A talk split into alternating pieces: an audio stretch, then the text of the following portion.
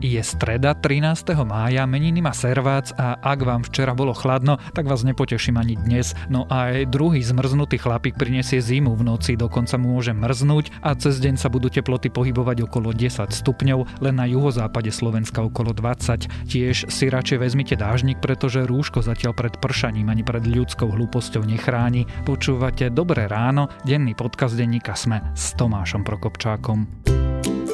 Dobré ráno a voňavú kávu až domov vám prináša e-shop popradské.sk. Objednajte si z kompletného sortimentu popradskej kávy a čaju alebo produkty prémiovej značky Mistral, z ktorých mnohé nájdete exkluzívne iba u nás. Pravý kávičkár dnes kávičkuje doma. www.popradske.sk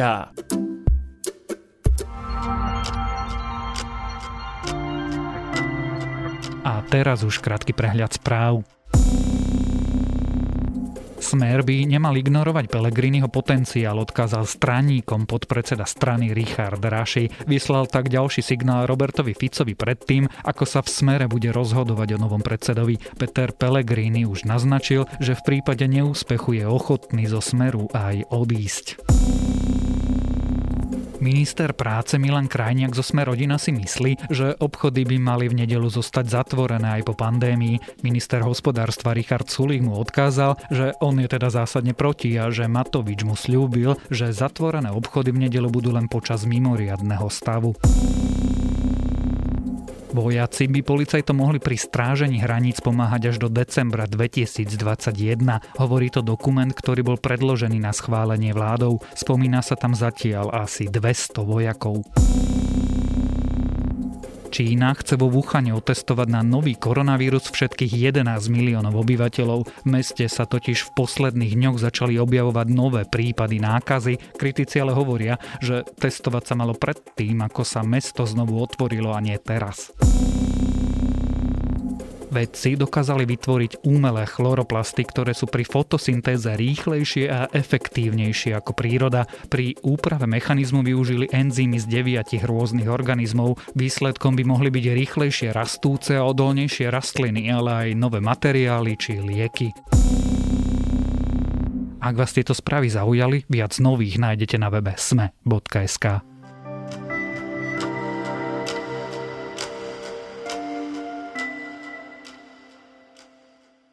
Vieš, že mám rada Smer aj premiér, keď nepoznám osobne, lebo 12 rokov som bojoval pre Smer a budem ďalej, lebo veľa sú môj kamaráti tak znie správa, ktorú posielal Antonino Vadala Márii Troškovej v auguste 2017. Tá už vtedy pôsobila po boku vtedajšieho premiéra Roberta Fica. Svojho času pritom Fico chcel, aby sa novinári Troškovej ospravedlnili vraj jej súkromie a komunikácia s bývalým milencom je iba jej vec. Lenže sa zdá, že Trošková sa s Vadalom nebavila len o súkromí, ale aj o tom, koho kam treba dosadiť, o čom si písali a čo s tým má Robert Fico či Slovenská informačná služba sa dnes budeme rozprávať s reportérom denníka SME Romanom Cuprikom. Je predsa verejne známe, že tu bol súkromný vzťah e, medzi týmito dvoma osobami, ktoré si telefonovali. Ak v roku 2014 telefonovali, to je súkromný vzťah, čo mňa aj do toho. Pretože pani Trošková nastúpila až v roku 2015, v marci, niekedy na jar, na úrad vlády. Mňa zaujíma jedna jediná vec, či sú to naozaj e, informácie overené a pokiaľ je to súkromná vec, súkromný telefonát, súkromná komunikácia, do toho mňa absolútne nič nie je. Ak tam bolo niečo iné, to sú orgány činné trestnom konaní. Čiže by ste o tom vedeli, o, tom tele, o tých telefonátoch? Pán redaktor, ja sa do súkromného života mojich spolupracovníkov veľmi nestarám. To je súkromný vzťah. A už ste o tom rozprávali s pani Troškovou? Pán redaktor, ja sa nebudem starať e, do súkromného života dvoch súkromných ľudí. Kvôli tebe som nedostala dobrú prácu, lebo ma majú v databáze ako tvojho bieleho koňa. Daj si hlavu do poradku, ja som z Meragnie, som z opozície a nevidím, prečo mi majú robiť intrik. Román, čo som to práve prečítal? Práve si prečítal čas konverzácie, ktorú viedla Maria Trošková s Antoninom Vádalom niekedy v roku 2014 krátko potom, ako sa títo dva rozišli a Maria Trošková sa Vádalovi stiažovala, že kvôli tomu, ako k nemu mala blízko a že spolu podnikali a že spolu mali vzťah, tak vraj má problém nájsť si nejakú normálnu, slušnú prácu, keďže potom, ako prestala pôsobiť v jeho firmách, sa snažila niekde zamestnať a Vadala teda je hovoril, celej tej komunikácii sa tváril ako úplne poctivý, slušný podnikateľ. Tak to aj písal Troškovej, že ja nie som zapletený do ničoho špinavého, čo sa teda už dnes vie, že to teda nebola pravda. Skôr, ako si povieme, ako sme sa k tejto komunikácii dostali a prečo je dôležitá, zopakujme si tak veľmi rýchlo, kto je Maria Trošková a kto Antonínová dala. Maria Trošková je dnes už bývalá eh, hlavná štátna rádkynia, ktorá pôsobila na úrade vlády za čias Roberta Fica Kedysi dávno ona najprv zaujala skôr slovenský bulvár tým, že nafotila rôzne akty pre pánsky časopis a vystupovala v súťaži Miss. Neskôr ale si viacero redaktorov všimlo, že ona má aj také zaujímavé kontakty jednak na Williama Jasania, ktorý je poslanec Smeru a jednak potom aj na Antonína Vadalu. Vieme dnes už, že, že to zaujalo aj nášho investigatívneho reportéra Adama Valčeka, aj investigatívneho reportéra Jana Kuciaka, ktorý v tej téme bol najďalej, chystal sa ju zverejniť, ale nakoniec to nestihol, lebo ho niekto dal zastreliť. Antonín Vadela je dneska vo väzení v Taliansku odsudený za pašovanie drog. Ako sa Maria Trošková od neho dostala k premiérovi? Veľmi jednoducho, ona to aj opísala na výsluchu. Myslím, že ju zavolali na výsluch hneď na druhý deň po vražde alebo obdeň. A ona im povedala, že Antonino Vadala ju zoznámil s Williamom Jasaňom, niekdajším poslancom Smeru neskôr aj šéfom, myslím, že bezpečnostnej rady na úrade vlády. On si ju proste zobral ako asistentku, lebo ne, hľadal vtedy nejakého asistenta, nikoho nemal a teda on odporúčil, tak išla k nemu. A vlastne potom cez tohto jasania sa dostala až priamo k Robertovi Ficovi. A teraz sa vráťme k tej komunikácii. Čo to je za komunikáciu a ako sa k nej média, ktoré ju začiatkom tohto týždňa zverejnili, dostali? Tá komunikácia je výsledkom spolupráce viacerých redakcií v rámci projektu 70 alebo projektu Kočnerovej knižnice.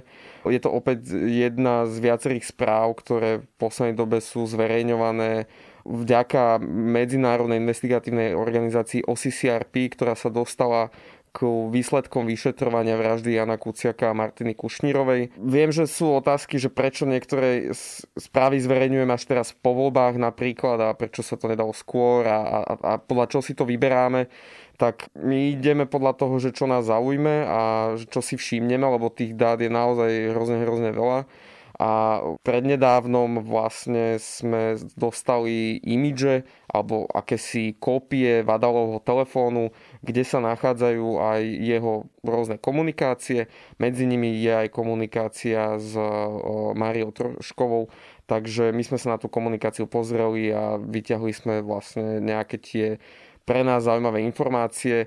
Oni si tam väčšinou písali hlavne o súkromných veciach, ale to, že kto má aký zdravotný stav a ako sa vyvíjal ich ako milenecký život, tak to už sme tam nechceli zverejňovať. Zatiaľ sme citovali z konverzácie z roku 2014. Vtedy Maria Trošková bola súkromná osoba a písala si so svojím bývalým milencom v tom okamihu.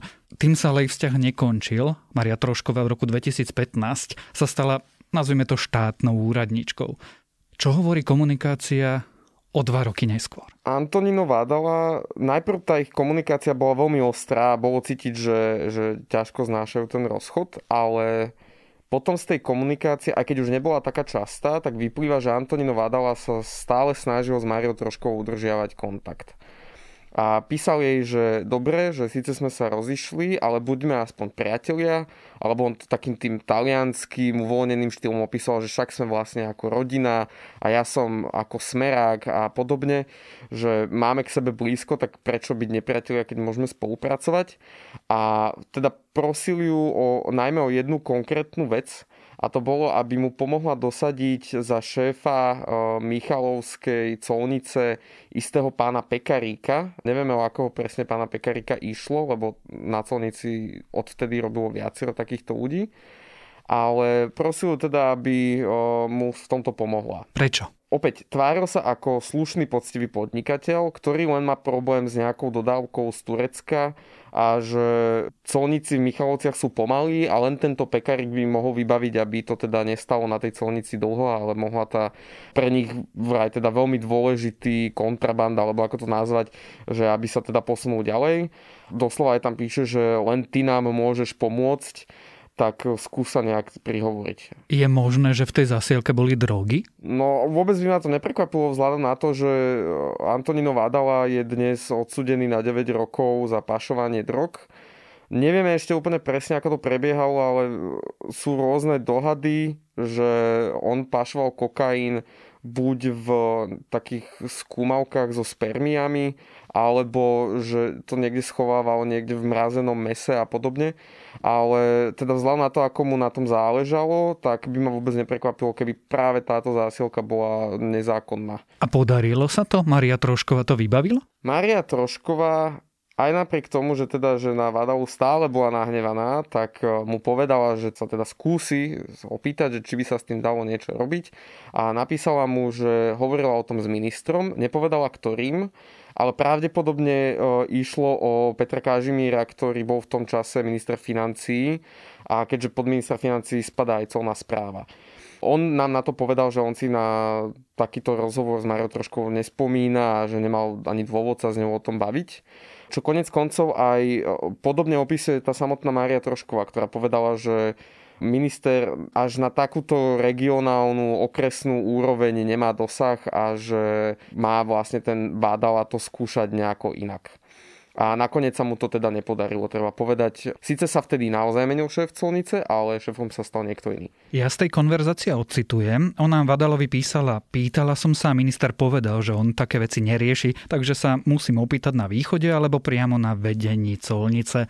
Čo v tom čase Maria Troškova robila? Oficiálne bola pod Robertom Ficom. A oficiálne robila čo? Jej pracovná pozícia bola hlavná štátna radkyňa. Mala prístup k utajovaným skutočnosťam? Pretože keď tu opisujeme situáciu, že si dnes už so známym mafiánom písala a ten ju žiadal, aby jej vybavil príchod zásielky pri ktorej existuje dôvodné podozrenie, že mu na nej záležalo, a teda Boh vie, čo v nej bolo, nie je to ohrozením štátu? Špekuluje sa, že ona mohla mať prístup aj k utajeným informáciám, ale nevieme o konkrétnej situácii, ale opísal by som to asi takto, že Maria Trošková napriek tomu, že na takých akciách nemala čo robiť, tak bola napríklad na stretnutí s Angelou Merkelovou, nemeckou kancelárkou. Voči čomu sa ohradila nemecká diplomácia? Voči čomu, oni nechceli, aby tam šla vyslovene, akože písali uh, až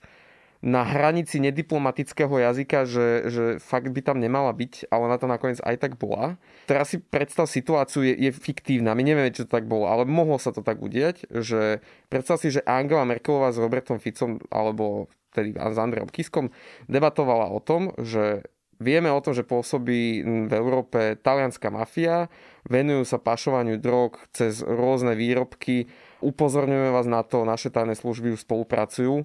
Tak Maria Trošková by pri takomto rozhovore bola a mohla o tom referovať potom Antoninovi Vadalovi. To sa akože kľudne mohlo stať. Či mala informácie k iným nejakým utajovaným informáciám nevieme, ale z toho, čo si píšu, tak Trošková si minimálne myslela, alebo nejaké informácie dostávala o tom, že čo robí SIS a že teda toho Vádalu preveruje a potom si o tom nejak čulo písali. Naformulujem to takto. Robertovi Ficovi záležalo, aby Mária Trošková bola pri ňom blízko. Tieto podozrenia nestačili? Pretože určite dostáva správu Slovenskej informačnej služby a tá už pred 5 rokmi upozorňovala na aktivity talianskej mafie na Slovensku. Robert Fico stále nevysvetlil, prečo tak veľmi, veľmi túžil mať tú Máriu trošku vedľa seba. Ale to, čo opisuje, že je fakt. Andrej Kiska ešte ako prezident krátko po vražde upozornil verejnosť, že on ako prezident dostával pravidelné informácie o pôsobení talianskej mafie a takisto ako on, ich musela dostávať aj vláda, lebo taký je zákon, že Siska, keď na niečo príde, tak ona posiela pravidelne tieto zvodky najvýznamnejším ľuďom v štáte. Naši verejní činiteľia o tom vedeli, musel o tom vedieť Robert Fico a či konkrétne dostal informáciu o tom, že Mária Trošková je napojená na taliansku mafiu, nie je známe, ale predpokladám, že asi dostal a napriek tomu mu to nejako neprekážalo. Dokonca keď Mária Trošková aj s Williamom Jasaňom odchádzali zo svojich funkcií po vražde, tak stále sa aj zastával a povedal novinárom, že raz príde čas, kedy my sa im budeme musieť ospravedlniť. Tuto svoju, nejaký ten svoj apel zopakoval ešte niekoľkokrát potom, že týmto ľuďom sa treba ospravedlniť, lebo sme ich vraj teda nejako krivo obvinili. A pritom sa teda s odstupom rokov ukazuje, že opak bol pravdou, že títo ľudia naozaj akože mali kontakt na odsudeného talianského mafiána, ktorý sa živil pašovaním drog. Teraz teda prišiel čas na to, aby médiá zverejnili skutočnú komunikáciu medzi Mario Troškovou a Antonínom Vadalom. Ako na toto reaguje Robert Fico? Ako Robert Fico reaguje na, na komunikáciu Marie Troškovej? Robert Fico na to reaguje úplne rovnako, ako reaguje na väčšinu svojich posledných kauz. Nechce sa k tomu nejako vyjadrovať. Len si akože zhrňme niekoľko, niekoľko kauz za posledné mesiace. Vladimír Sklenka, dnes už e, bývalý sudca, ktorý spolupracuje s policiou a hovorí o korupcii na súdoch, opísala situáciu, ako e, sa Fico stretol s Kočnerom v garáži Bonaparte a hovorili tam o vybavovaní nejakých veci, nejakej trestnej veci. V tréme vidíme, ako Kočner priamo cez Fica loboval za to, aby najvyšší súd ho neposlal do väzby a teraz máme túto komunikáciu medzi Troškovou a Vadalom, čiže keď povieme, že talianská mafia mala veľmi blízko k premiérovi, tak už naozaj, že nie sme ďaleko od pravdy. A k ničomu tomuto sa dodnes konkrétne nevyjadrilo. Antonino Vadala je v base. Čo robí Maria Trošková? Nie je známe, čím sa živí, iba vieme, že býva v byte v Petržalke Viem, že v redakcii televízie Joj sa podarilo, myslím, že v pondelok alebo v nedelu ju nájsť a zastihnúť, keď si preberala nejakú zásielku, ale pred otázkami ušla. Takže nechce sa k ničomu vyjadrovať. To je ten byt, kde ju stiahovali ochrankári Roberta Fica? Áno, áno. O Márii Troškovej, Antoninovi Vadalovi a ich vzájomnej konverzácii sme sa dnes rozprávali s reportérom denníka SME Romanom Cuprikom. Lenže viete, že Antonino Vadala má väzby na Drangetu. To vás nevyrušuje? Pán redaktor, ako to mám povedať ešte raz, ja nebudem komentovať súkromný vzťah.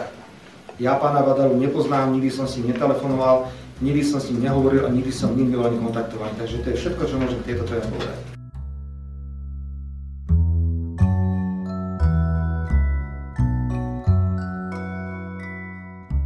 Je to najpopulárnejší kurz v 300-ročnej histórii Jelovej univerzity a ten kurz je vlastne vedeckým pohľadom na to, ako v dnešnej dobe dosiahnuť šťastie. Žiadne rady ezoterikov, homeopatov a podobných šarlatánov, iba normálne vedecké štúdie a akademická pôda. Navyše okrem študentov univerzity sa dnes na tento kurz môžu prihlásiť aj ľudia cez internet a urobili tak už milióny. Mojím dnešným odporúčaním je tak epizóda Ako byť šťastným podcastu Today Explained, ktorý o kurze a o šťastí rozpráva. V čase koronakrízy tú odpoveď tak trochu potrebujeme všetci. A to je na dnes všetko. Želáme vám pekný deň. Počúvali ste Dobré ráno, denný podcast denníka Sme dnes s Tomášom Prokopčákom.